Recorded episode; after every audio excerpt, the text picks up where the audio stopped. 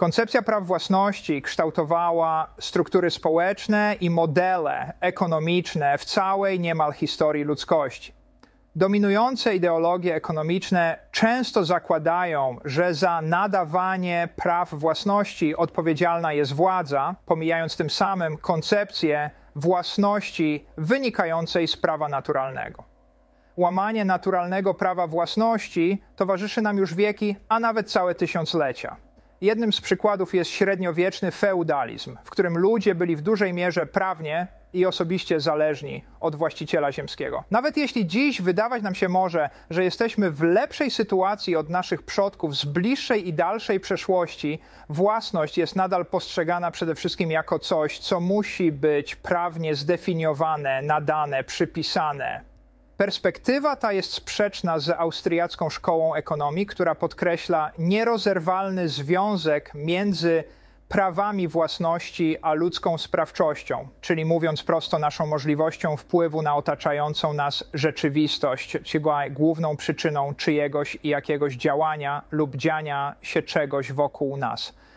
W tym artykule przeanalizowane zostały zasady praw własności, a także znaczenia struktury bitcoina i możliwości jego kontroli, jak również krótko przedstawione zostały przykłady tego, jak i dlaczego bitcoin może ochronić wolność jednostki w epoce masowej cyfryzacji. Austriacka szkoła ekonomii, która powstała pod koniec XIX wieku w Wiedniu, kładzie nacisk na naturalne prawa własności zakorzenione w istocie ludzkiego działania, naturalnej siły sprawczej, czyli po prostu zdolność jednostki do skutecznego e, oddziaływania na jej otoczenie. W przeciwieństwie do poglądu, że prawa własności są przyznawane przez władze centralne, szkoła ta twierdzi, że prawa własności są fundamentalne i bezwarunkowe.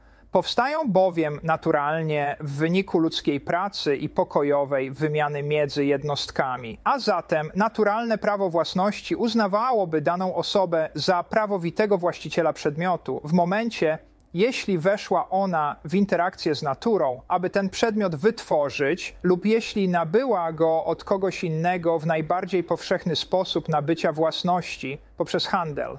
Własność powstaje w sposób naturalny poprzez pracę, transformację materii i pokojową wymianę dokonywaną przez jednostki ludzkie. Jest to zatem podstawowa koncepcja, która umożliwia nam wszelkiego rodzaju działanie, pozwalając ludziom zaspokajać ich potrzeby i radzić sobie z niepewnością. Konsekwentnie sprawia ona, że zasoby są wykorzystywane najbardziej efektywnie, ponieważ osoby, które są ich właścicielami, mają w tym silny interes potrzeba prawnej definicji własności przez organ centralny, taki jak państwo, w przeciwieństwie do koncepcji opisanej powyżej, może spowodować, że zasoby będą kontrolowane przez osoby, które nie mają silnego interesu w ich efektywnym wykorzystaniu.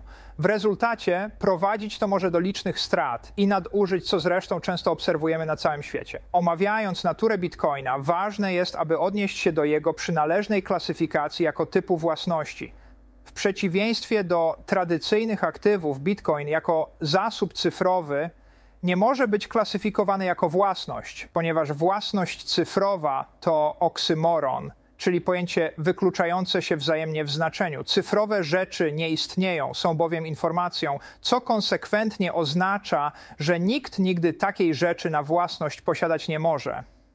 I chociaż można być w posiadaniu bitcoinów i mieć nad nimi pełną kontrolę poprzez klucz prywatny, niejako Twoje uniklane hasło składające się z ciągu liter i cyfr, lub poprzez tak zwane frazę seed, czyli zbiór wyrazów, które umożliwiają ich posiadaczowi dostęp się do portfela kryptowalutowego i inicjowanie transakcji bitcoinowych, Nigdy tak naprawdę nie można być właścicielem samego bitcoina. W filozofii politycznej i prawnej dokonuje się rozróżnienia między posiadaniem, tirą kontrolą, które Ludwik von Mises nazywa własnością katalaktyczną lub socjologiczną, praktyczną, a własnością jako pojęciem normatywnym, które Mises nazywa własnością prawną.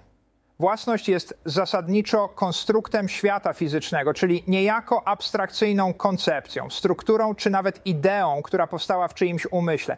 Nie może być zatem kopiowana cyfrowo. To unikalne i cenne znaczenie bitcoina polega zatem na ustanowieniu paradygmatu cyfrowej suwerenności, która nie opiera się na, ani na zewnętrznej władzy, ani też na systemach prawnych.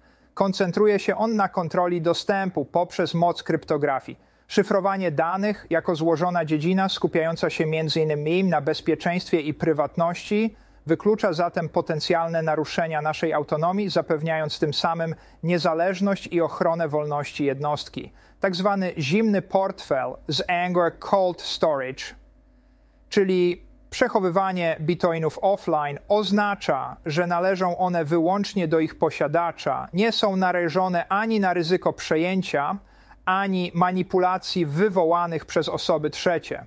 Poza tym nic nie stoi na przeszkodzie, abyś nadal mógł sprzedać lub wziąć, czy przenieść swoje bitcoiny ze sobą, gdy tego chcesz. Mobilność bitcoina znacznie odróżnia go od aktywów fizycznych, takich jak złoto, nieruchomości czy dzieła sztuki. Podczas gdy aktywa fizyczne można łatwo skonfiskować, zniszczyć lub opodatkować, cyfrowa natura bitcoina czyni go wysoce mobilnym, czy inaczej mówiąc nośnym. W czasach konfliktu lub ucieczki posiadacze bitcoinów mogą bezpiecznie przenieść się ze swoim majątkiem, zapamiętując jedynie swoją frazę seed Mobilność ta umożliwia nam uniknięcia słabości istniejących we własności prawnej, co tym samym daje nam szansę zachowania naszych aktywów w pełni suwerennie. Bitcoin nie wymaga zezwoleń i jest odporny na cenzurę. Ze względu na swoją przewagę, Bitcoin jako środek przechowywania wartości ma potencjał do wchłonięcia znacznej części premii pieniężnej, którą różne formy rzadkich towarów zgromadziły w ciągu ostatnich dziesięcioleci w ramach inflacyjnego systemu monetarnego, znanego jako pieniądz fiducjarny, czyli waluty fiat. Jest to szczególnie istotne w przypadku nieruchomości, ponieważ stały się one najpowszechniej stosowanym środkiem przechowywania wartości jako jedna ze strategii budowania majętności w systemie pieniędzy fiducjarnych. Około 67% światowego bogactwa 330 bilionów dolarów jest obecnie przechowywane w nieruchomościach właśnie. Znaczna jego część prawdopodobnie z czasem trafi jednak do bitcoina. Całkowita liczba bitcoinów jest ograniczona, co z góry zakłada, że nigdy nie będzie ich już więcej niż to założono na początku 20 na milion. To niezwykle unikalna cecha, która odróżnia bitcoina od innych aktywów. Nowe grunty budowlane mogą zostać zagospodarowane, a nowe przepisy dotyczące zagospodarowania przestrzennego mogą pozwolić na większą przestrzeń budowlaną. GOC artysta może tworzyć więcej dzieł sztuki. Produkcja złota może wzrosnąć, gdy wzrośnie popyt, a nowe złoto zawsze można odkryć na Ziemi i w kosmosie. Całkowita liczba bitcoinów zostaje jednak niezmienna skończona i z góry określona maksymalna podaż do tysięczne tysięcy cyfrowych moment jest na stałe zapisana w protokole kodzie Bitcoin. Transparentność tego kodu open source, czyli kod otwarty, zapewnia też jego sprawdzalność i wiarygodność, wzmacniając tym samym status Bitcoina jako absolutnie rzadkiego i unikalnego towaru cyfrowego.